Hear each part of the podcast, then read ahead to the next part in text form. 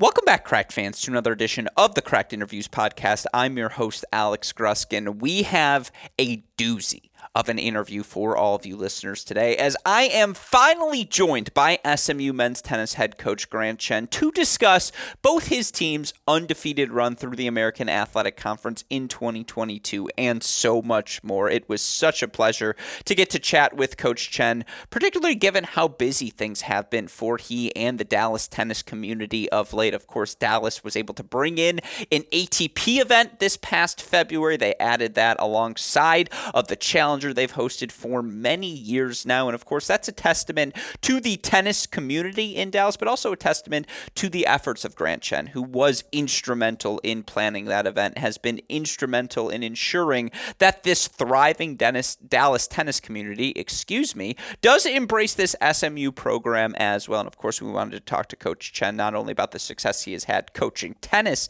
this season, but of course, the non tennis aspects of the head coaching role that he really does seem to thrive in. And when you're sitting as a head coach, as we've learned, you're really more of a CEO of these programs. I wanted to reflect on Coach Chen's experience, how his unconventional background shapes the coach he is today. And then, of course, we had to take a walk down memory lane, talk about his tenure at UCLA and so much more. It truly is, folks, a fantastic conversation that we know all of you listeners are going to enjoy. Of course, before we get to Coach Chen, just want to remind all of you if you're looking for the latest updates on anything happening in the Division One college tennis world, we have you covered. We cover all of the women's action 9 p.m. every Tuesday night on our Cracked Racquets YouTube channel. We talk about the men Thursday 7 p.m. Eastern time. Of course, the NCAA tournament slowly approaching, folks. You don't want to miss out on what promises to be the most thrilling NCAA tournament, I would say, in at least a decade. That's how open things are heading into May. You don't want to miss out on anything, and you can play catch up by listening or watching all of our shows again every Tuesday and Thursday on our Cracked Racquets YouTube channel. You can hear them the next day as Great Shot podcast episodes as well. Of course, if you're looking for anything else happening across the tennis world, tune into our website, crackrackets.com. Of course, if you need the more immediate updates, Twitter, Instagram, Facebook, YouTube, we are at Cracked Racquets. Of course, if you want to message me directly, I am at AL Gruskin. A shout out also to our friends over at Swing Vision for their support of this show. And look, Swing Vision leaders in all things artificial intelligence in the tennis industry industry. Simply put, if you want to get better in the most efficient way possible, you are going to want to turn to our friends at Swing Vision. You can learn how A by downloading the app on your phone. It's fairly simple. Or B, you can click on the link in the description to this podcast, learn more about their company, how they're able to break down all the footage. And again, very simple. You download an app on your phone. When you do, use our promo code CRACK20. You'll get $20 off plus a 14 day pro trial. Again, we love partnering partnering with innovators. That's what we have in our friends at Swing Vision. You want to hear more about them, by the way, you can hear from their CEO, Swupnil Sahai, on this podcast feed, or you can click on the link in the description to this pod. And again, use crack20 as the promo code upon sign up. But with that said, let's get to it. Here is my conversation with SMU men's tennis head coach, Grant Chen. Hey, crack fans. Before we get to today's show, I want to let all of you listeners know about the revolutionary work being done by our friends over at Swing Vision. Now, all of us as tennis players are constantly searching for that piece of information that's going to give us that one, two, three percent edge whenever we step onto the court. We want to know: Am I hitting my forehand with enough depth? Am I accurately placing my backhands? Am I employing patterns on the court that are putting me in an optimum position to experience success? Success. Thankfully, all of those questions can now be answered via the app produced by our friends at Swing Vision. Folks, it's extraordinarily simple. You're going to download the app. You're going to turn that app on your phone. You're going to put your phone on the back fence, the back curtain of whatever court you're playing on. You're going to hit record. And then using artificial intelligence, Swing Vision is going to break down your performance. If you click on the link that you find in the podcast description here on today's episode, you'll go right to the Swing Vision website. And of course, friends who use our Cracked Racquets promo code CRACK20 are going to get an additional $20 discount and a free 14 day pro trial on the Swing Vision app. Again, you use that promo code CRACK20, $20 discount, as well as a free 14 day pro trial. How do you find the link to get signed up? Just go back to your podcast feed. It's in the podcast description of this episode. You go to the Swing Vision website, you set up your account, you download the app, you get rocking and rolling, get all the information, one location with our friends at Swing Vision.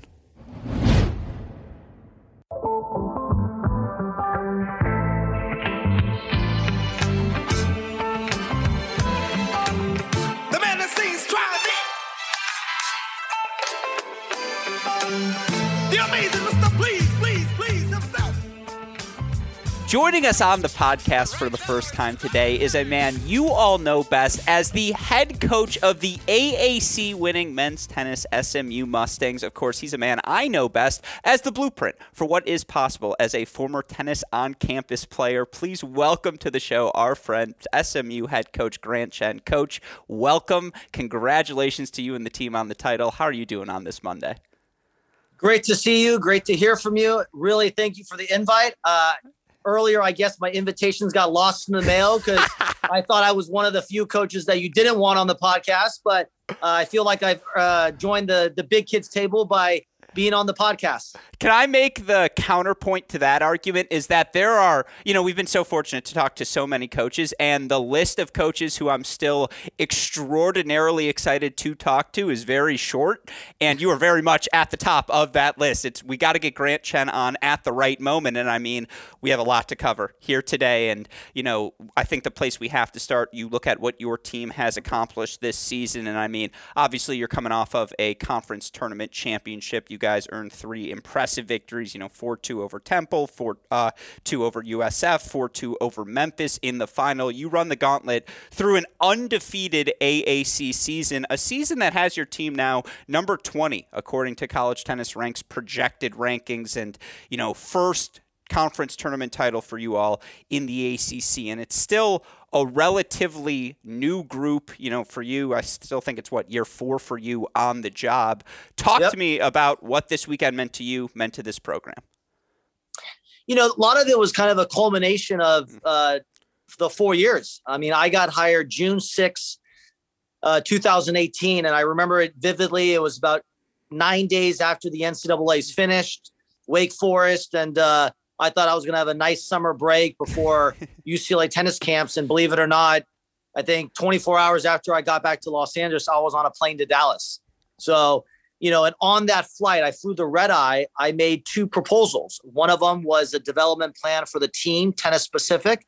And then the other one was more of a big picture, 30,000 foot view look at SMU tennis and uh, my what I can maybe try to do is an impact in the community and on campus and a lot of those have kind of started to come into place. You know, is it all because of the Dallas Open? I don't know. Is it all because of this? I don't know. But, you know, I think a lot of the things that we've laid the foundation for, um, you know, has kind of worked in our favor. And, and this year, a lot of it has aligned up. So the stars are all kind of coming together and forming what we've uh, had is a, I think, pretty darn good season.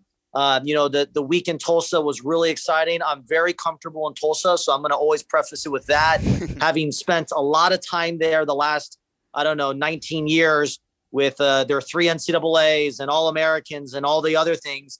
Uh, you know, I, I, know the town pretty darn well, and you know, we spent eight days there. We left Easter Sunday. We played Tulsa Monday. We had a couple of days of practice, and then Friday, Saturday, Sunday, and we got back late last night. So here we are, but really an exciting time. And I think uh, most importantly, it starts with the guys, the recruits that we've all brought in, the guys, the players.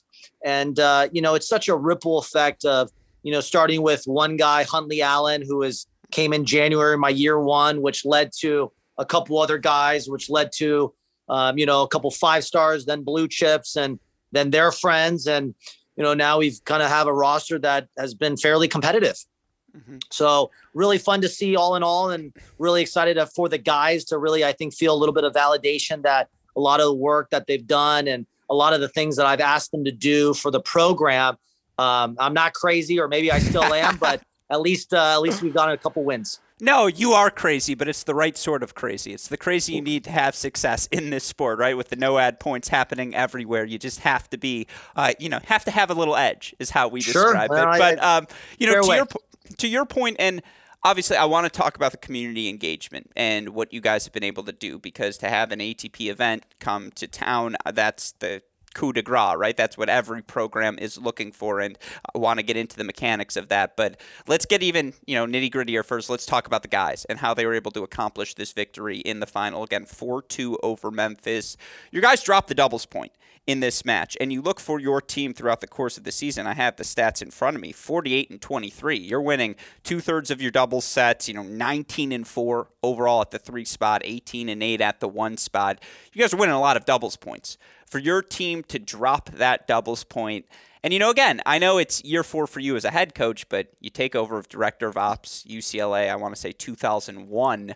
Um, talk to me. What? Give me the speech. What's what are you telling to your guys after they drop their doubles point? What did you see from them? Ultimately, able to earn a couple of three set victories on their way to the title. You know the the the halftime part between doubles and singles actually was pretty straightforward. And it, it was pretty straightforward this time because I feel like the last couple months, one of the things I'm very proud of the guys is, especially in singles, a lot of them after dropping the first set have come back to push it to a third, whether they win or not. At least we put ourselves in a third set. You know, I think one of the turning points um, really highlighted the first time we played South Florida at home, which was, uh, I believe, March 20th. We lose the doubles point. We lose four first sets and five out of the six singles matches go to three. And we ended up winning all five of those uh, three set matches, which which I think alone is is a is a pretty remarkable accomplishment. But what I've seen from the guys is that even after dropping the doubles point or dropping a first set, they're all still in it. You know, I think part of it has to do with um, our care and treatment and fitness. I think the guys have done a nice job, and you know, for the most part, I think everyone's pretty healthy, um, so to speak, for this part of the season. But I think that's been a trend is uh, even after dropping first sets, they're still resilient enough to try to dig their way in. Now, they don't always climb out of that hole, but I think they've put themselves in a position to at least try to get it to a third set. So when it comes to that point later in the matches, we've been okay. We've had nine uh, 4 3 matches. We had a couple tough, tough early losses uh, right off the bat. You know, we lost Texas Tech 4 3 at home. Uh, last match, I think, was three in the third. And then a couple days later at kickoff, we lose to Notre Dame 4 3. Mm-hmm. Last match came to Caleb at number one against um, Axe. You know, tough three set loss. But I think those really helped later down the road. Um, I think a little bit of a turning point. We played Nebraska on the road. Um, Sean's a good friend of mine and, and, a, and a guy I really respect and know them well. But, you know, we were down, I think, six or seven match points in the, the last singles match and kind of pulled that one out. And then we pulled out another, you know, four three match with Texas A&M, and then the San Diego one, which was an absolute war for close to four hours. But I think after those long matches, you know, a four three match really wasn't that big of a deal for the guys because I think they felt from a fitness standpoint they were in good shape. Also mentally, they were strong for the duration of that match, and that most importantly, every one of their counterparts from lines one through six had that same mindset. So no one gave up. And I think sometimes, a lot of times, losses we get in our own way you know and that's not just us but i think in tennis in general uh, you know sometimes the opponents don't beat us we beat ourselves. And uh, you know i think if we can strive to not beat ourselves and hey if the opponent is better that day hats off. You know we'll we'll, we'll move on we'll learn from it and, and then we'll adapt. Um, you know oklahoma state uh, we played at home we ended up losing 6-1 a bunch of three setters. Did we get blown out? No we didn't get blown out. Did we get in our own way? No um, I think that was a team that day. DT and the boys they uh, they played great, and uh, they wanted the match a little bit more. They played a little bit better at the bigger moments, and I give them credit. So you know we learned from that match and we moved on. So you know it hasn't been a perfect season, but I think that's led us to where we are now at the end of April to be able to know that we have the ability to try to stay in it as long as we can. And if you were going to come up short, you know we left it all out there. Doubles was seven six in the in the final match at line two, and you know, Memphis played a really good tiebreaker. We came up with a couple unlucky bounces in that tiebreaker, and then hey, we move on. Um, mm-hmm. so that's what I really have felt with our guys. So in between doubles and singles, businesses as usual. No need to panic. No need to go, you know, uh, you know, to to worry. We just stayed the course and believed in what we were doing.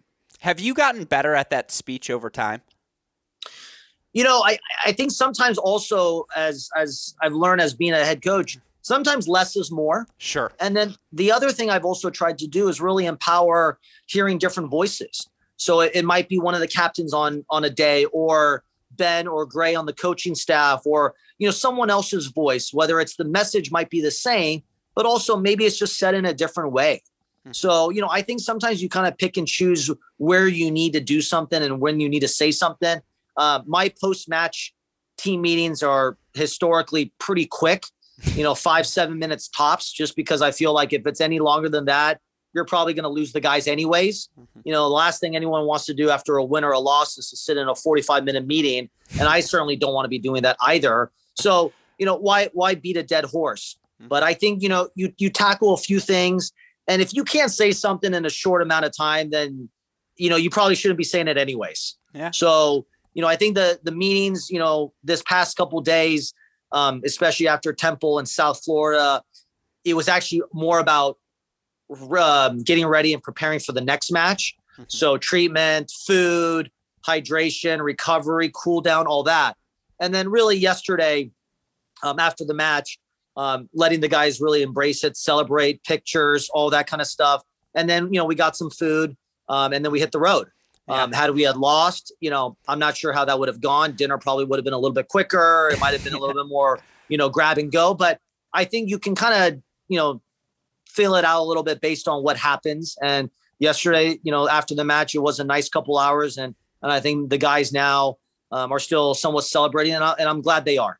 No, certainly you guys have positioned yourself to have it happen again. And, you know, you talk about getting the guys to buy in and have faith in themselves in those moments and, you know, to trust that the work they've put in beforehand uh, will help get them through when it's the deuce points, when it's the third sets. And obviously that takes buy in from the players, that takes building a culture in a program. And I know over the past four years, you've gone about bringing in guys in different ways, whether it be recruiting, you know, four or five year players, whatever it may be, bringing in transfers as well.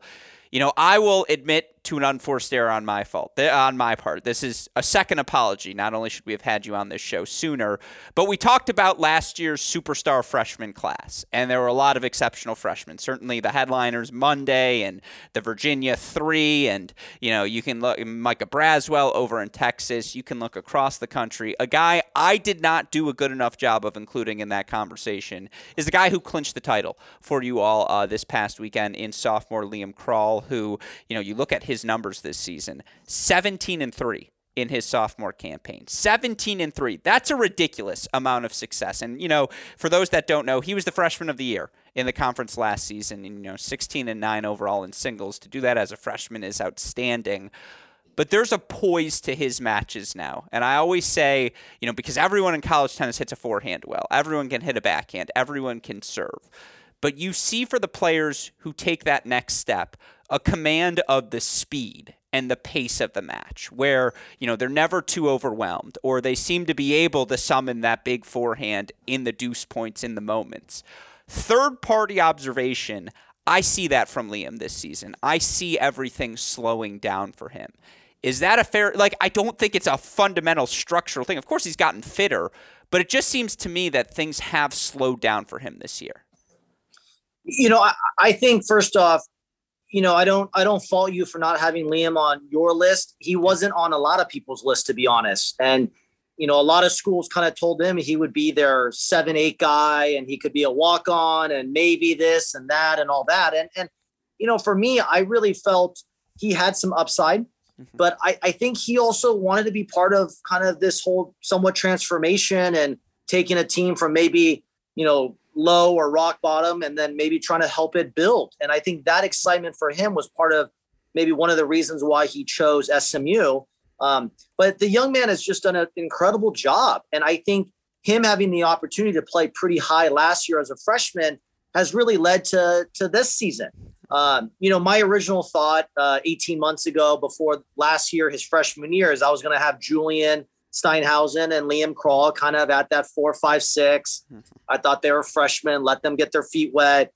And then it kind of got to the point where we just, you know, Liam played a bunch of matches in the fall and early in January. We just we couldn't put him any lower than 3 mm-hmm. and that's really what. There was one match, and he played um, uh, a Texas A&M player who was fairly highly ranked and played in their starting lineup, and he beat him at TCU in a kind of a hidden dual type of match. And it kind of dawned on me, I'm like, wow, we can't put Liam any lower than three. yeah. And so we started him at two you know, you could see some nerves. There was a couple matches I remember specifically as Utah match freshman year. You know, you saw a little bit of that youth, hmm. but really each match he got better and better and better. And what's been the most fun with Liam is that he loves the game of tennis. He absolutely just loves and just eat, breathes, and sleeps this game. Hmm. So whether it's players, results, how the other schools are doing, what happened in this conference tournament, what happened in that event, and you know, he just loves the game so much um, and he really embraces it. But he's had his obstacles and challenges as well. But his growth and maturity has been really tremendous to see over these past two seasons. And I think a lot of his experience of what happened freshman year has led to a lot of maturity, but also composure and, and a lot of growth mindset for his sophomore year. And you know that you know we're not done with this year's season, but it's going to be really exciting to see what happens in his last two years of college in his junior and senior year because uh, for this young man, I, I, really do think the sky's the limit. You know, he just embraces the challenge and the opportunity. And and one match I'll tell you that stands out to me vividly. Uh, he was fortunate enough to receive a Quali's wild card at Dallas Open, mm-hmm. and he played ridiculously high level tennis for two plus hours against Radionova, who I think you know give or take 130 uh, ATP, mm-hmm. and it was only one break of serve. The big you know, lefty, the, right? That's who he matched yeah. up against. Yep. Yep. You know, loses the first set 7 6, close tiebreaker, gets mm-hmm. broken early in the second, but still holds his way the rest of the way and actually almost had a chance to break um, and then ends up losing 6 and 3. But some high level tennis. And you could tell that every moment of that match, mm-hmm. he just loved and he was embracing it. He was having fun playing it. And he got off the court. And I think he just felt, hey, you know what? You know, I can play. I, you know, I'm a I'm a pretty good tennis player, and, and you know, yesterday and even on um, Saturday when we played uh, South Florida, you know, he drops the first set to um, to South Florida, and and I just, you know, hey, he's going to be fine. Mm-hmm. You know, I'm not saying he's going to win, but I know he's going to find his way into the match. He's going to look for opportunities. You know, he's going to find his way to sneak out and push it to a third. And you know, yesterday had he fallen short, or on Saturday if if it would have gone the other way, you know, he still would have left it all out there. Um, you know, one of the moments that I remember so vividly as well was SMU versus South Florida in the conference tournament last year in the semifinals. He actually lost the last one of the you know, the clinching points, and I think it was seven six in the third. But you could tell he wanted to be in that moment, and as much as that loss hurt him, you know, he still knows that there was going to be a lot more ahead of him. And I think he was able to take those experiences and and those trials and tribulations and know that hey, that heartbreak last year, you know, was going to help him his sophomore year. Yeah. So, uh, you know, it's been fun to see. He's a great kid to work with. There's a lot of things we're still working on, and he wants to work on in his own tennis game. But to see what a young man who's done in his first two years, it, it's really exciting to see. I'm just angry with myself because I'm the guy who's supposed to have him on the list. Like, not to have an ego, but I'm supposed to be the one who's saying, hey, don't forget about what Liam Krall's doing over at SMU, killing it as a freshman. And seriously, he was, and I mean, it's carried over into this season. Uh, again, I got to budget my time here because I've got like seven hours of questions. And all this is, is we're going to get a chapter two and a chapter three because we'll have no, to have no, you back no problem. on the show. We, yeah. Uh, we'll, we'll get the trilogy. Yeah, exactly. That's, that's all I'm asking. Like, Lord of the Rings did 12 hours. You're telling me me and yeah, you can't we, do 12 hours? We, we, we, got we got plenty of time. Believe me, there we got we exactly. got uh, the we got that's a lot what, of time before the big uh, the tournament, and we have a lot of time after that. That's what I say. That's what August is for. Post Kalamazoo, when there's nothing, it's like that's what we do. Um, with exactly. that in mind, though, again, I want to talk about your team and the way you've gone about building it because you mentioned there in your answer about Liam, you got a guy who just loves tennis, who wants to get better, who wants to embrace all aspect uh, aspects of the college tennis experience. Obviously, you've brought in him and other guys to be the foundation of what you're trying to build here in year four, but you've also gone to the transfer portal and brought in, you know, players like Pranav and Adam and Caleb as well. And I'm curious as you're trying to build this culture, because again, year four now, I'm sure there may be a sh- straggler's the wrong word, a player or two left who is on the roster that you did not directly recruit, but at this point, it's primarily players that you have selected to help, you know, build the program you want to build. Is that the characteristic you're looking for first as you build this program? You're a guy who loves the, you know, the process, loves getting after all the details. Is that what you're looking for from these players first? I mean, I'm sure tennis is a part of it, but is that the characteristic that has transcended transfer portal, recruit, whatever it may be? Yeah, you know, it's. I think it, it, it still is the right fit. You know, you okay. you talk about the names that you mentioned, and most of those guys I've known for many, many, many years. You know, Caleb Chakravarthi. Um, I actually recruited to go to UCLA. Um, you know, at the time, you know, he was in a in an incredible class with Bryce Pereira, Keegan Smith, Connor Hance, and you know, it was just it was just how many of these SoCal kids were we going to take, um, or could we take? So at that time, we already brought in those couple guys. Those guys all committed within 10 days of each other. And Caleb called me during the US Open and, and it was kind of a musical chairs. It didn't quite work out. And, and he was about to commit to Illinois and that's okay. Um, you know, but I've known him for a while. Adam Neff is another young man that I've known for a, a long time as well. I sat in his living room before he made his decision to go to North Carolina. And, uh, you know, I've, I've just always believed in the kids first. I think that's what I try to really look at. Um, Liam was someone I really believed in. He wasn't a blue chip. Mm-hmm. You know, he was a pretty good junior in the East Coast. Uh, you know, I'm not going to say what he was on tennis recruiting. I'm pretty sure he was a five star. But the point is finding a little bit of those diamonds in the rough. Mm-hmm. And also the other part is a couple years ago, you know, the five stars or the blue chips weren't coming to SMU.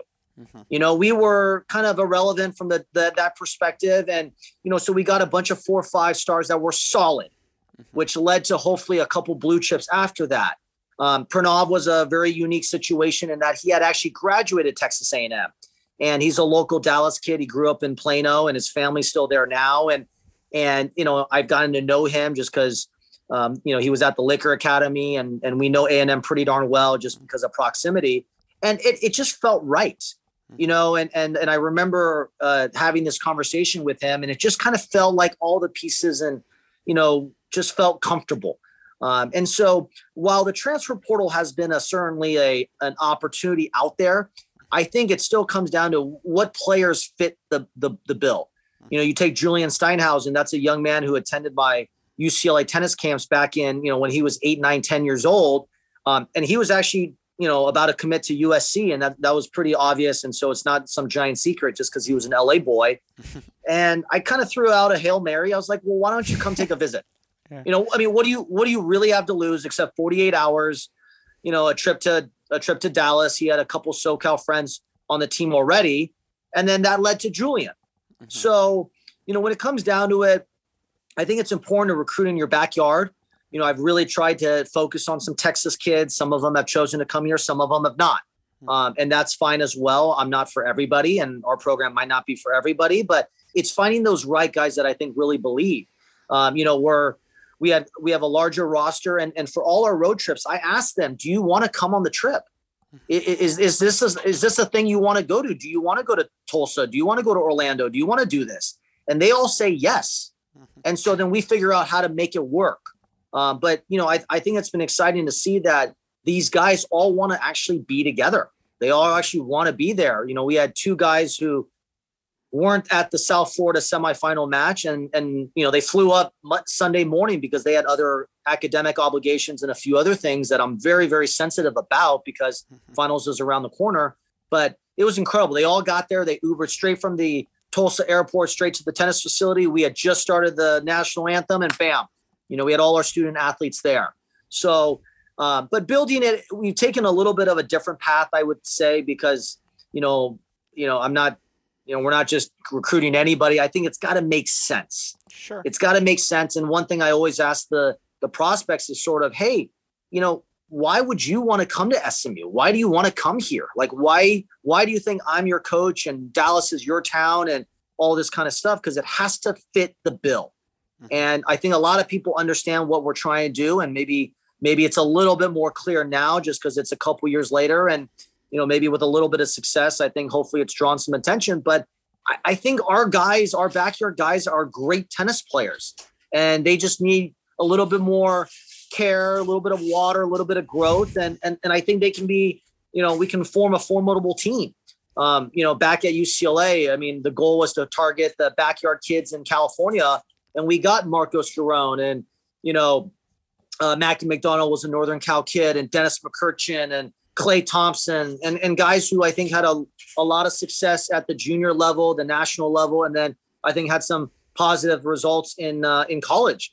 But that was the idea, you know. I mean, 2018, our team there at UCLA, everyone was SoCal, and then we had one Florida kid in Marty Redlicki, mm-hmm. um, and and it was an incredible season, a lot to be proud of. But you know, when I got here, it was also kind of to start fresh to see what it is we need to build a program. And Dallas is such a remarkable town. They love their tennis, they love their sports. And I think if we can bring in those right and identify those right kids, that X factor really comes together. We have not been the best team on paper, you know, or UTR wise a lot this season. Hmm. You know, I think we just actually recently had Liam cross the 13.0 UTR yeah. barrier. So for the better part of this entire season, our starting lineup was a 12, whatever, 3 to 12, 8, 9 UTR. But, you know, I think we've come together as a group. The guys have done a wonderful job and, and, and I think have enjoyed this whole process together. And, you know, UTR, I would tell you, I'll be the first to admit, you know, it's pretty darn accurate. Mm-hmm. You know, I mean, when you run these individual tournaments, a lot of them go by UTR. And so proof is in the pudding. But I think we've we've found eight, nine guys who really have bought in and, you know, don't really care about some of those kind of things. And I don't recruit exclusively by, you know, their ratings and their USTA recruiting and their rankings and all that. So, but it's about finding the right guys. And if the X factors are there, the tennis I can work on. I can help with that development. We can work on those things. But I think the character and family, you know, you can't you can't get new parents. Yeah. So um, you know, those things I can't control. It's only a kick, a jump, a block. It's only a serve. It's only a tackle, a run. It's only for the fans. After all, it's only pressure. You got this. Adidas. Very fair. Usually, by the way, I'm the one who has to bring up Dennis McCutcheon. So this is maybe first time that it hasn't had to be me. So I'm greatly appreciative uh, of that fact because, you know, again, talk about if he's there in 2014 do you guys win? Is if adrian's healthy and is able to play six do you guys win the title? We'll get there i promise. Yeah, you should okay. yeah uh, listeners you should see the look on grant's face as that word comes out of my mouth. Um, that said you talk about bringing people to dallas and getting you know selling them the smu program. And in the off season i offered a bunch of different coaches the chance to sell me on their school. I think you did a good job of that in your last answer. One additional piece I would like to ask you about is the Styslinger Altec Tennis Complex, which obviously you guys have put so much work into redeveloping. And, you know, I haven't had the chance to be there in person. It's gorgeous, though. Certainly, you look at the photos, it's a, it's a must attend destination, I think, uh, on the ten, you know, just on the tennis ca- uh, on the tennis map of places people need to go, and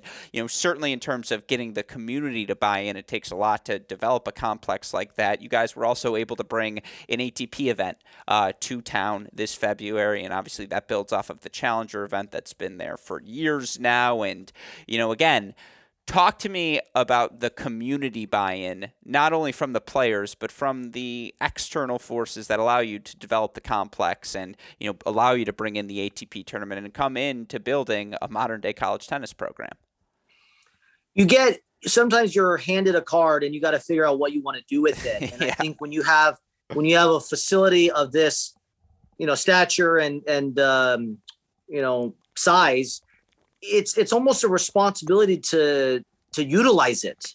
You know, I think it's to have the courts being active and you know fundraiser events and social functions and wheelchair tennis and senior adult women's leagues and you know tennis on campus everything. I think it all ties in together. For me when i see an empty tennis court not being used i it, deep down i cringe. Yeah, you know if you want to ask me what keeps me up all night um, it's it's the sport of tennis dying Mm-hmm. Um, and so every single day, my motive and my goal and my my driving force is how can we grow this game of tennis? How can we help each other out? How can we promote our sport? Um, and that's why all these things are intertwined. You know, we are not in competition with each other. We all we can all live um, cohesively because you know everyone is here for the right reasons. We all do what we do because we love the game of tennis. Mm-hmm. Um, the the facility is incredible. We're very fortunate enough to have it, but it's also what can we do next? How can we utilize it? So I think my first, you know, thing on the task force was to create some programming. And now we've got a lot of activity here. So while I was gone in Tulsa, there was a you know a fundraiser charity event for uh, Children's Hospital. We've got you know other outside functions going on. Tennis on campus is going on. We've got women's leagues. We've got junior programs. We're getting ready for summer camps. We've got a futures, men's and women's future this summer. We've got the UTR PTT event in August. So part of that is all kind of coming to life. And we have outside functions. Dirk Nowitzki does his charity tennis event here, which is a lot of fun for the town. Um, but more importantly, I think a lot of it also has to do with putting butts in seats for SMU home matches. Mm-hmm. You know, and I think that's been really exciting to see. And utilizing the facility, the third floor suites, the second floor viewing, multi level access, live streaming. How can we get more people to come to see a college tennis match? You know, frankly, I, I would love SMU fans who don't know tennis to also come and experience it. And that's what happened at the Dallas Open is we had a couple thousand people a day enter the facility who may or may not know tennis or may not know SMU tennis, but they were there for another reason and I think it exposed and shed more light on the facility.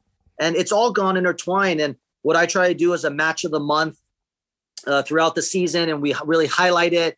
We uh, do a lot of events that tie in with it. We've got ball kids, we've got catering, we've got, you know, we're entertaining donors, we're entertaining recruits, uh, fan base, everything. We've got food trucks, and and make it a whole whole experience that it becomes more than just the tennis. It becomes kind of a a thing to do. Mm-hmm. It became it becomes where everyone wants to go.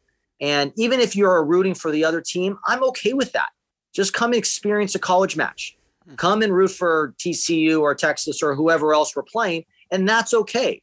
But come watch the tennis match because I really believe college tennis is one of the most fantastic products. When you have six singles matches, three doubles matches going on simultaneously, you're always cheering for something. There's always these oohs and ahs in the crowd and there is nothing greater than that because you can you know uh, always experience and understand what's going on and that's what happened in tulsa it's divided three and three i could tell what was happening on the other bank of three courts purely by the cheers that i knew okay we probably won that point we probably lost that point and it's now a you know it's a deuce point mm-hmm. so that's the best part of college tennis but with this uh, Altec and the Styslinger family support and what they've been able to do and allow our programs to really thrive, as well as many, many other families, including the Brookshires and the Turpins. Uh, they've all allowed us the opportunity to really help promote and grow our sport, bring Dallas Open here. And Dallas Open was, I think, one of the most well attended 250 events um, that I've ever been a part of. And I think the players really enjoy knowing that there was a couple thousand people for a, you know, qualifying Monday morning match. Mm-hmm. No, absolutely. And, you know, again, I, I, three last questions for you. This is the last serious one, and I apologize because I'm. No, I'm we're, we're good talk, on time. No, I'm just going to talk a lot here, and this next question is what the apology is for. You are someone who, again, was director of operations for a program at UCLA before you became an assistant and associate head coach there, and before you became the head coach at SMU. You've been around college tennis now for 20 years, and you know you've done it at a program like UCLA. You've done it now at a program like SMU as well, and you talk about embracing the community putting butts in seats, how the thing that keeps you up is a fear of tennis dying out, which is a fear that resonates here at Cracked Racquets. Obviously, our business is about promoting the sport of tennis, making it as entertaining and uh, as uh, able making people able as many people able to play it and wanting to play it as possible engaged with the sport you know that said it's one thing to say we're doing all of these things. I think coaches who listen to this, fans, players who listen to this would ask, how? How are you able to accomplish all of these things where you have the pro events? And certainly, I mean, it helps to have Dirk who is extraordinarily famous, extraordinarily wealthy, happens to just love tennis, and like you're the school that's in Dallas. And obviously, that's something that can't be replicated at, say, Middle Tennessee. Not to rip on them because they do an outstanding job, but I'm just saying that's not easily replicable for them. At the same time, you mentioned some of the families you guys are fortunate to have as well as part of your program. I'm sure that helps from a fundraising standpoint. But I, I guess it's a two part question here A, are you more CEO than tennis coach when you're the head coach of a college tennis program? And B, how do you, Grant Chen, go about building those connections, finding those families, and even beyond the, you know, the Styslingers of the world, the the butts in seats families that end up coming to matches and make the whole college tennis experience that much worth more worthwhile? Well, to answer your first part, uh, you CEO is is code name for custodial services, laundry man, yeah. stringer, window washer. I mean, you you name it. So yeah. I think the point of that is that we all have to play many many different roles. Yeah. We've got to be able to be willing to know that our our job description is more than just the tennis lane, and and I think it all intertwines. You know, I mean, we've been able to have you know tennis matches where we've had you know a thousand to fifteen hundred people and the place is rocking. I mean, it, it, really has been. We had one college match and the the third floor suite, which happens to have uh, adult beverages for uh, donors. They actually came to me and they're like, "We're out." I'm like, "Okay, well, we'll get more." yeah. So you know, I think part of it is all working together and and making sure that we're intertwined. But you know, I, I wear a lot of different hats. You know, I mean, today I'm, I'm literally cleaning up the office and we, you know, we brought home 100 pounds of equipment back from Tulsa and, here I am trying to get uh, organized. But tomorrow I might be doing this or and the following day I'm doing that. Um, so every day is a little bit different. But I think the motto I try to believe in is, you know, every beach started with one grain of sand.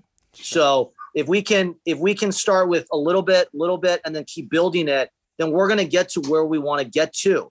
Um, part of why Dallas Open happened was because we actually tried a, a small exhibition event during our women's 25K in, in, October of 2019 with Coco Gauff and Christina McHale and Roddick and Courier.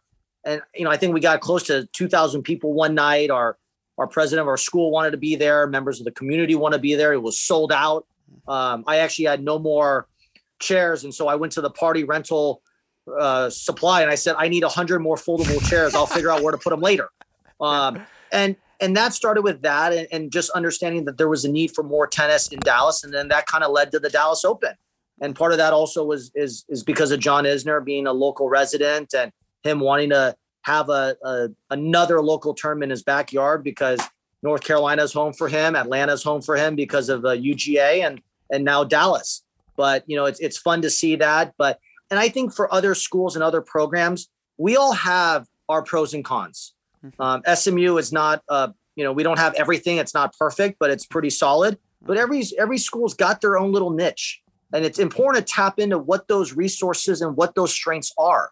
So I may have certain um, perks and uh, advantages, but there's a lot of things I have uh, obstacles. Mm-hmm. Um, but other schools might have other things. So I think every school, every university is unique in its own way, and to find out what we're able to do, what we're capable to do, and then focusing on utilizing that. Mm-hmm. You know, if if I didn't have um, a, a, giant tennis facility, I probably wouldn't be doing some of this stuff, but I would be focusing on other things. Mm-hmm. And then, you know, so every program, every facility, and I and I talk about this as the tennis ecosystem. We can all cohesively thrive and uh, and live together. We just got to identify how and what makes sense and where is that synergy mm-hmm. no and, and you're yeah. no i was going to say seeing the way you guys have done it and you mentioned it i think that synergy of pro tennis of course helps but you mentioned having the local events there right are you having your team practice simultaneously with the junior clinics happening at your facility? Because to me, I feel like getting the young players in front of those college stars, once they see them, now they're, you know, glorified superstars in their eyes. Now you're seeing Superman playing that tennis. I feel like that's something every school can do. You know, uh, we we don't typically just mm-hmm. because you know certain time slots are for the team, sure, certain time slots are for junior program, and that's more of a facilities management. Mm-hmm. But what we tried to do is integrate both of them. So you know, we have ball kids, and some of these Gosh. ball kids are five, six years old who don't know tennis at all, and they're tossing the balls at the wrong time. but both both players, the home team and the visiting team, I think have really welcomed that experience and allowing these kids to kind of understand the game and maybe want to play the game a little bit more.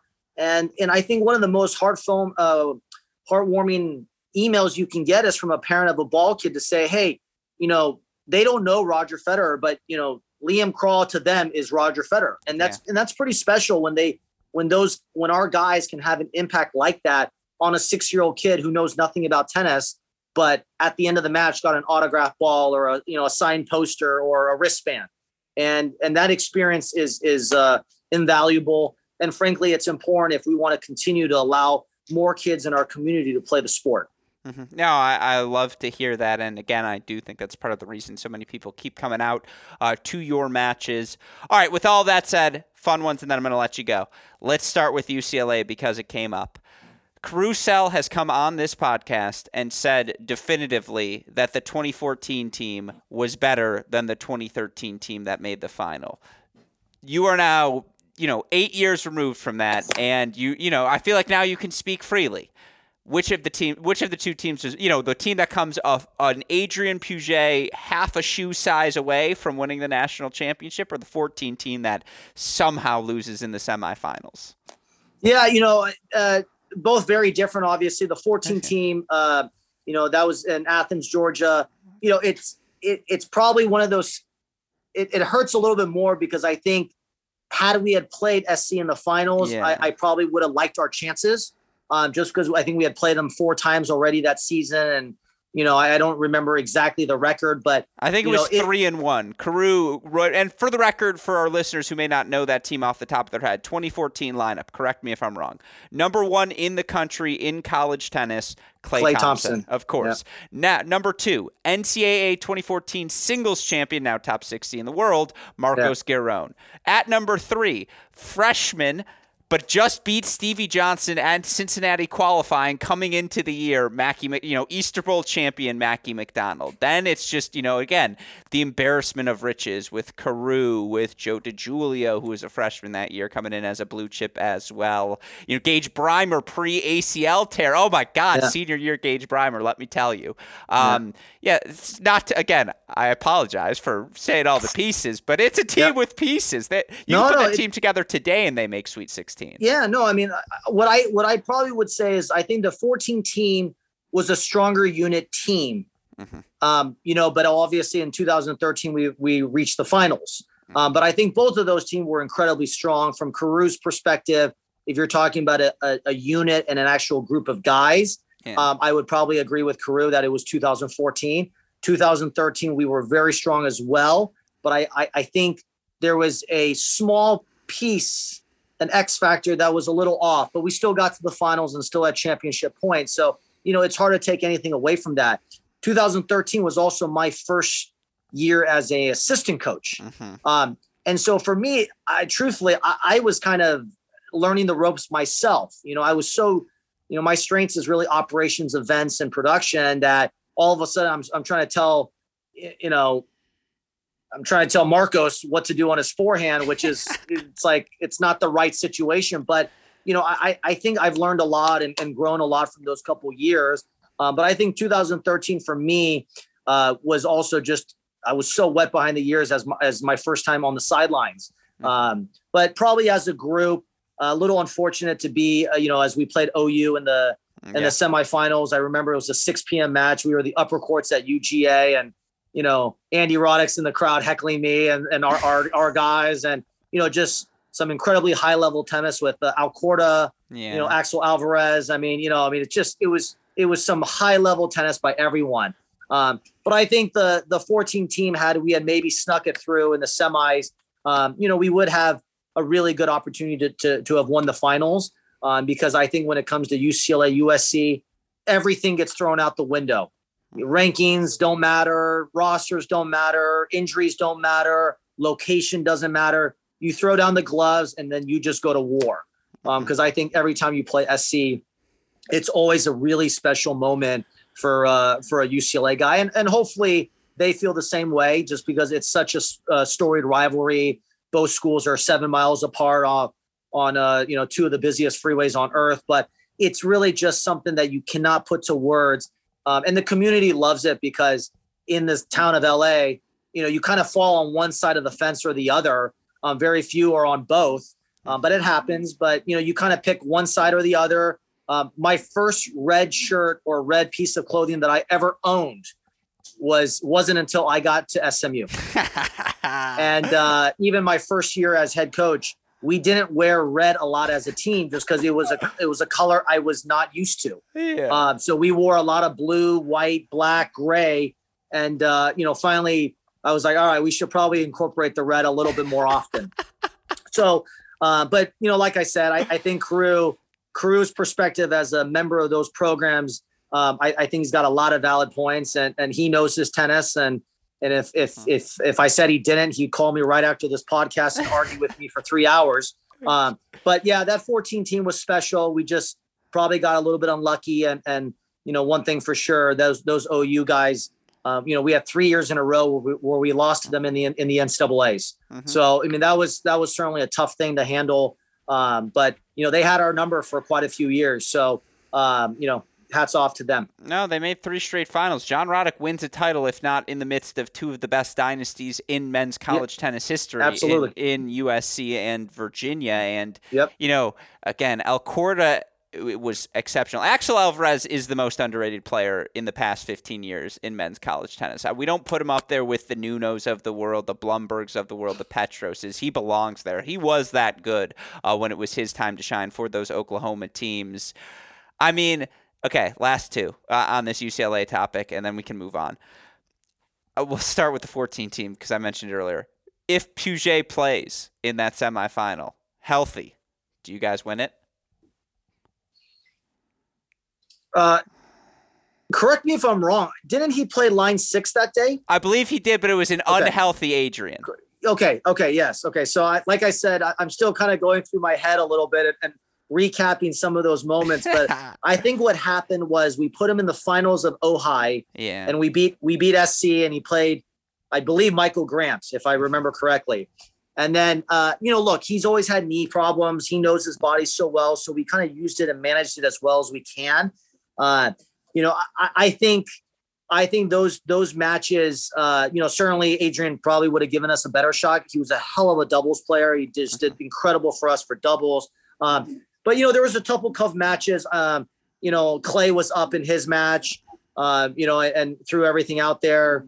Um, you know, Gage Gage had a tough one as well. But you know, I, I think it wasn't just about Adrian. I, I think it was just uh, they had everything to gain. I think, in, my opinion, that year, and we sort of had more of the target on our back. Mhm. You know, whereas a couple years later, Oklahoma had kind of the target on their back, and everyone else was kind of gunning for them in Virginia. So, you know, with that underdog mentality, and John was so comfortable in, in Athens, Georgia, having played there.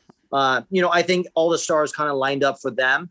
But look, so much great tennis. I mean, this is why the final site and NCAA's and these conference tournaments. I mean, you're talking some of the greatest matches, and um, and I wish we could just shed more light on more of these matches because people need to know how great these moments are. And there is nothing more special than a three all match, and it's six all in the third, and you know you're throwing everything out there, and and you know just who's going to stand and hold their wits a little bit stronger is going to come out on top. hmm So with that in mind, 2013, Kobelt double fault, seven six in the third or seven five in the third, whatever it was. Giron takes it over him. You guys advance four three to the final. The highs Yeah. of the high, the highest of highs, the thrills Yeah. of that. First year on the job, you're on the sideline for the first time. I have to ask the question, or it's journalist journalistic malpractice. Adrian's approaching the net. Mitchell floats a slice. Go. Well, I was in between courts one and two at that moment because I Okay. actually coached two four six that day. Okay, so, So I- you were, I by the way, the winner on that day. So Giron beats Domijan. Uh, I forget who played for beats. Uh, yeah, beats Mac or Styslinger. Yeah, Yeah, and then Karue three sets over Juliet. So you're the MVP of that match. Well, yeah, we'll, we'll see, but you know, we, we still came up a little bit short. You know, I, I think what I felt was, you know, one was going to be tough. Mhm. You know, I, I think we really had a chance in doubles. I think that's probably the the the one that kind of slipped away a little bit because you know I think they put uh, they switched the Shanes in and doubles if I remember correctly. Yeah. Like it's all blur, but um, so I was in between one and two where those bleachers are underneath the scoreboard. I was actually next to the the chair and um, you know the head ref as well as some of the NCAA committee members. Um, Billy was on that court. The other funny thing is this: the volley landed once, and it was about to hit court court one. You know, and Mitchell had no racket on it, but it didn't bounce a second time. You know, so you know you look at all these different things. The other thing that I'll bring up is the net. Um, had folded underneath. You know, I, I don't know the exact regulation rules of all that, but it wasn't kind of uh it shouldn't be resting that much. It wasn't on the taut the way it should have been. Correct. You know, Yeah. so it could have been a little tighter and the tension and all that. But look, all said and done, I mean, even at that point, he was still serving five three and and you know a deuce point and and I I think it it was tough. It he he certainly um you know didn't really falter. I also think a guy like Mitchell, you give him one small crack and he's going to take it. So you know, I, I think more importantly, rather than thinking that Adrian blew it, I, I really think Mitchell kind of that was his one opening that he needed to seize the moment. So, you know, 10 minutes later, yes, things didn't go our way, but um, still an incredible season. I think we only lost two matches that whole year because I think we were the number one seed. Um, but what I will say is that the next day, 24 hours later, he, you know, Adrian plays Hiltzik in like the 7 p.m. match. Illinois did not make the final site. So everybody in Champaign was watching Jared. Yeah. And I remember this. It was like the second point of the singles match, and Puget's playing Hiltzik. And you know, there's an on it and a break, you know, you know, break point and whatever. And Adrian looks at me, he's like, I can't believe I have to deal with this right now. You know, he's Yeah. he he basically didn't eat or sleep for 24 hours. And I just said, Yeah, I know. Let's just let's Get see what happens. Mhm. He somehow pushed it to three sets and then you know came up short, which honestly it might have been better had he lost 0 and 1. Uh, but you know, the entire community of Champaign was there watching uh, Jared and you know, and so that that was the moment I remember. And he looked at me, didn't say anything, and I knew exactly what he was thinking. Yeah. So, uh, but no, look, he, you know, he's he's done so many great things for our program, and and uh, and a lot of great memories with him. His recruiting trip was uh, one for the books. You know, at one point, I think the message was, "Has anyone seen the recruit?" In a couple hours, you know, he had kind of he kind of floated off, but uh, a lot of good stories there. No, I love it. I mean, again, we can. Add, I imagine the Ohio State four three was quite the thrill, though. Which one? The one uh, Uh, at Athens with- semifinals in uh in uh in in Champaign. Oh yeah, no, I mean, look, I mean, you're talking uh, ridiculous tennis. I mean, you have Blaz Rola and Are Don you on the. Giron court? Did you have two four six that day as well? I, I had two four six. I always Yeah. I always had I always had Karue. Yeah. So Karue Karue and I have had some really uh, memorable conversations because there there are sometimes we didn't talk tennis, Yeah. and there are sometimes he was like, Grant, just do me a favor, please don't say anything this changeover. I, I got it. I'd be like, all right, I'm gonna go. I'm gonna go check on Mkrtchian and see if he needs a Gatorade Yeah. um, you know, and and I think the guys knew what they wanted, and you know, I also have learned, you know, sometimes too much talking isn't good, so Mhm. less is more. But yes, I did add that. I I do remember the the Kobelt double fault, which you know I, I think he'll admit it actually went over the fence and hit the other bank of. It was a other home run. courts. Yeah, you know, and and look, I I I have a lot of respect for him. I, I saw him play so many matches, and he knows this. I, I I give him a lot of credit, but you know, whenever we played Ohio State, it was just some of the most high level tennis. I even remember Puget and Alex Brigham at number one doubles playing Chase Buchanan and Blaz Rola, and Puget had one of the most incredible half volley pickups at like five, six five in the tiebreaker to win the doubles point in Athens, Georgia. That you know the year before. Mhm. Um, I'll never forget that volley. It was it was incredible. So uh, you know, a lot of great matches. We've come up on top a couple times, but they're always four threes for sure. So Yeah. it's been that's, fun. That's what makes college tennis special. And again, my last question for you before I let you go. Had I told 1999 Grant Chen, you know, who's I don't know, where's the first club? Well, first club tennis nationals is what 2000. I don't know where it was. Surprise. It was at it was at University of Texas. okay. So checks out. If I would have told that Grant Chen, who by the way, how'd you guys do?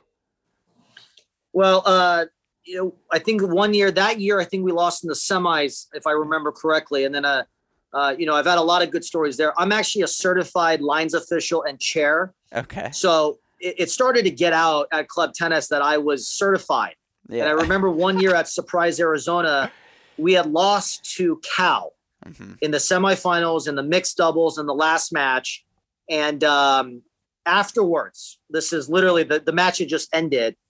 The head person from USTA, Elaine, comes up to me who oversees tennis on campus. was like, Hey, sorry, but hey, can you chair the finals? and, and, and talk about salt on the wound because and then she laid on the guilt. It was like, well, if you don't do it, um, the local Phoenix Scottsdale official who who is you know four times your age will do it.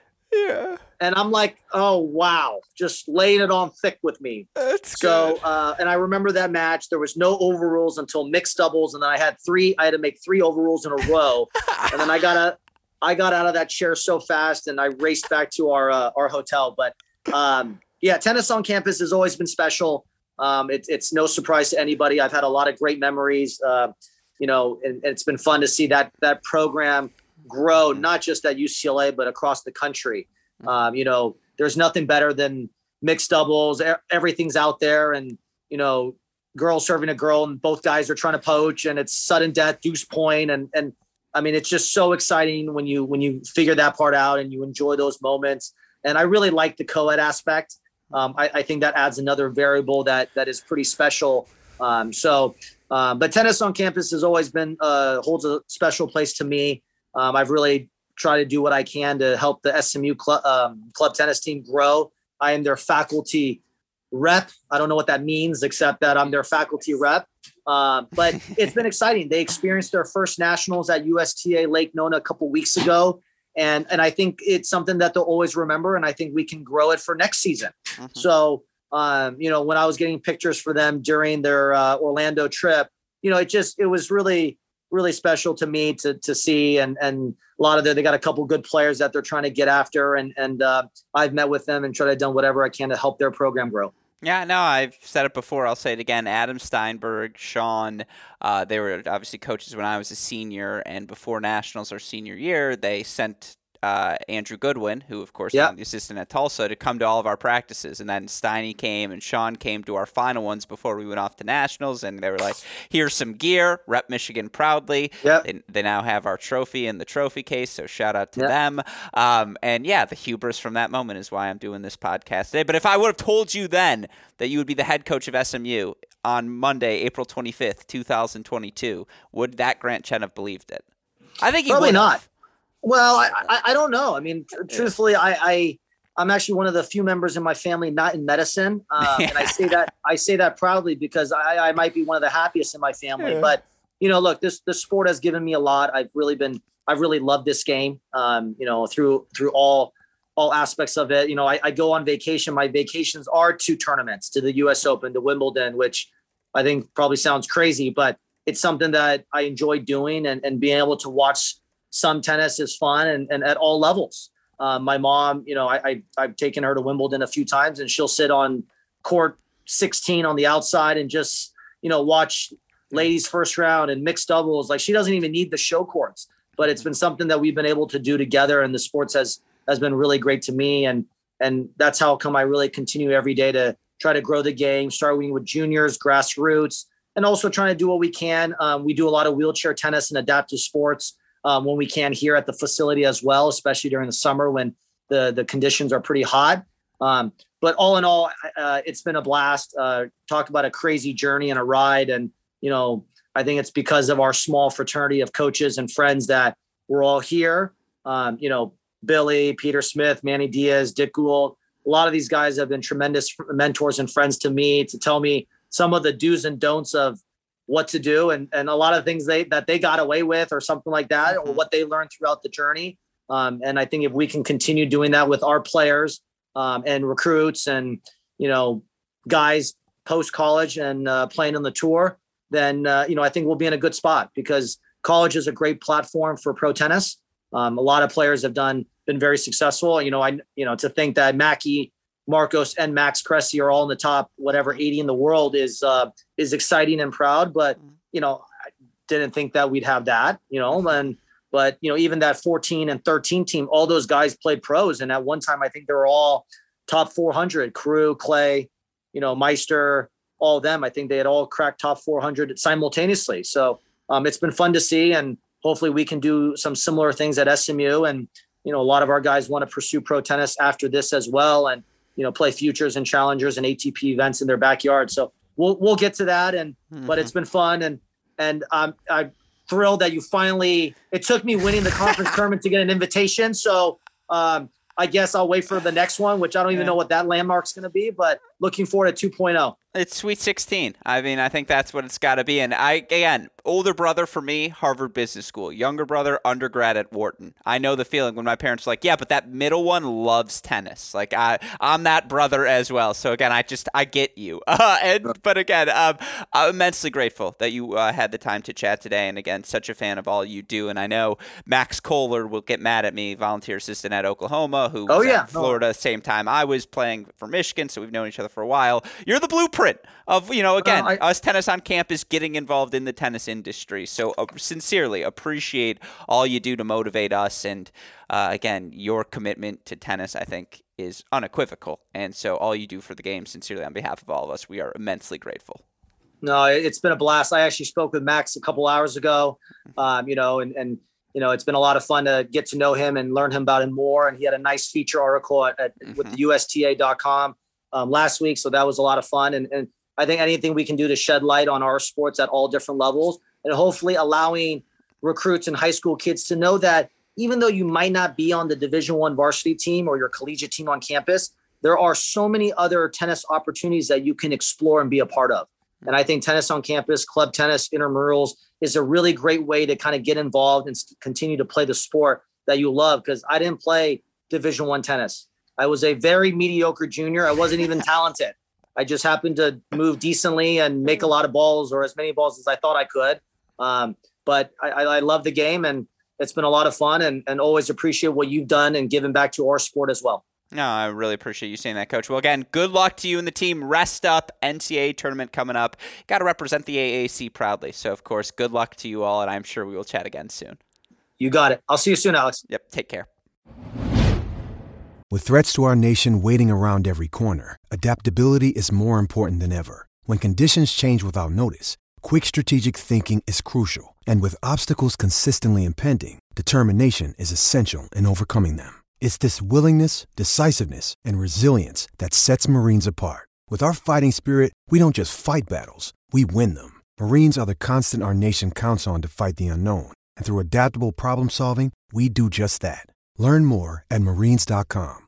Hope all of you enjoyed my conversation with SMU men's tennis head coach Grant Chen. A huge thank you to him for taking the time to chat. Sincerely an inspiration to all of us who want to get into tennis, who don't have the most, you know, regimented, most pristine playing background. And I think Coach Chen's commitment to the game is unequivocal and it's undeniable as well what he does, not only as a coach on the court, but again, his commitment to growing the sport off of it as well. So happy to have finally had the chance to have him on the show. And I promise we're going to continue to pick his brain here in the future as well. But again, if you're looking for any of our Cracked Rackets college tennis coverage, tune over to our website, crackedrackets.com. Episodes of The Deciding Point every Tuesdays and Thursdays, breaking down all the Division One men's and women's college action over on our YouTube channel. You can hear them the next day as Great Shot podcasts as well. Of course, for the more immediate updates, Twitter, Instagram, Facebook, YouTube, we are at Cracked Rackets. You want to message me directly, I am at AL Gruskin. A shout out as always to our super producer, Daniel Westoff, for the of an editing job he does day in, day out, making all of our content possible. A shout out again to our friends at SwingVision as well. Learn more about them by clicking on the link in the description to this podcast and make sure to use our promo code CRACK20 at sign up. With all of that said, for the fantastic SMU men's tennis head coach Grant Chen, our super producer Daniel Westoff, our friends at SwingVision, from all of us here at both Cracked Rackets and the Tennis Channel Podcast Network, I'm your host, Alex Gruskin. You've been listening to another edition of the Cracked Interviews Podcast. Stay safe, stay healthy. Talk to you all soon. Thanks, everyone.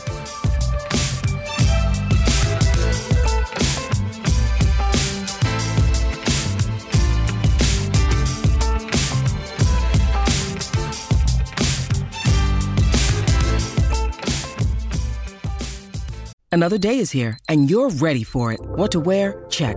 Breakfast, lunch, and dinner? Check. Planning for what's next and how to save for it? That's where Bank of America can help. For your financial to-dos, Bank of America has experts ready to help get you closer to your goals. Get started at one of our local financial centers or 24-7 in our mobile banking app. Find a location near you at bankofamerica.com slash talk to us. What would you like the power to do? Mobile banking requires downloading the app and is only available for select devices. Message and data rates may apply. Bank of America and a member FDIC. When you need mealtime inspiration, it's worth shopping Kroger, where you'll find over 30,000 mouthwatering choices that excite your inner foodie. And no matter what tasty choice you make, you'll enjoy our everyday low prices, plus extra ways to save, like digital coupons worth over $600 each week. You can also save up to $1 off per gallon at the pump with fuel points. More savings and more inspiring flavors make shopping Kroger worth it every time. Kroger, fresh for everyone. Fuel restrictions apply.